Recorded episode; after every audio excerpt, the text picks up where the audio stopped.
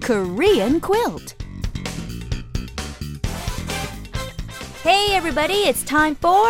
Korean, Korean quilt. quilt. I'm Richard. And I'm Anna. Thanks for joining us. So here's the situation, Richard. You're standing on a corner with your tourist map out, searching desperately for a place you just can't find. A Korean comes up to you and says, What?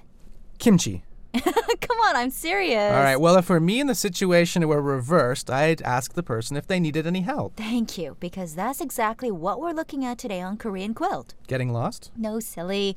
Asking someone if they need any help. Ah, well, I know how to do that. Why didn't you just ask me in the first place, Anna? Okay. Always wasting time.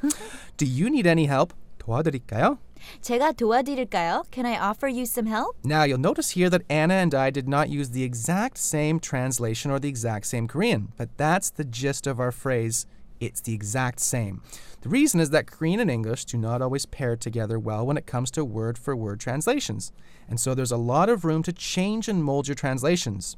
And one other thing we should point out is that there's no subject and object in our phrase 도와드릴까요 because they're both understood from the situation.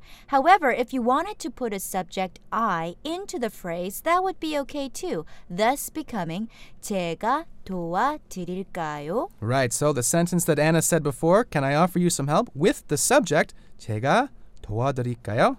제가 도와드릴까요? 제가 도와드릴까요? Well, I hope we were able to help all of you today. And the best part is that we'll be back tomorrow for more help and information on the Korean language and culture. Till then, take care. Bye bye.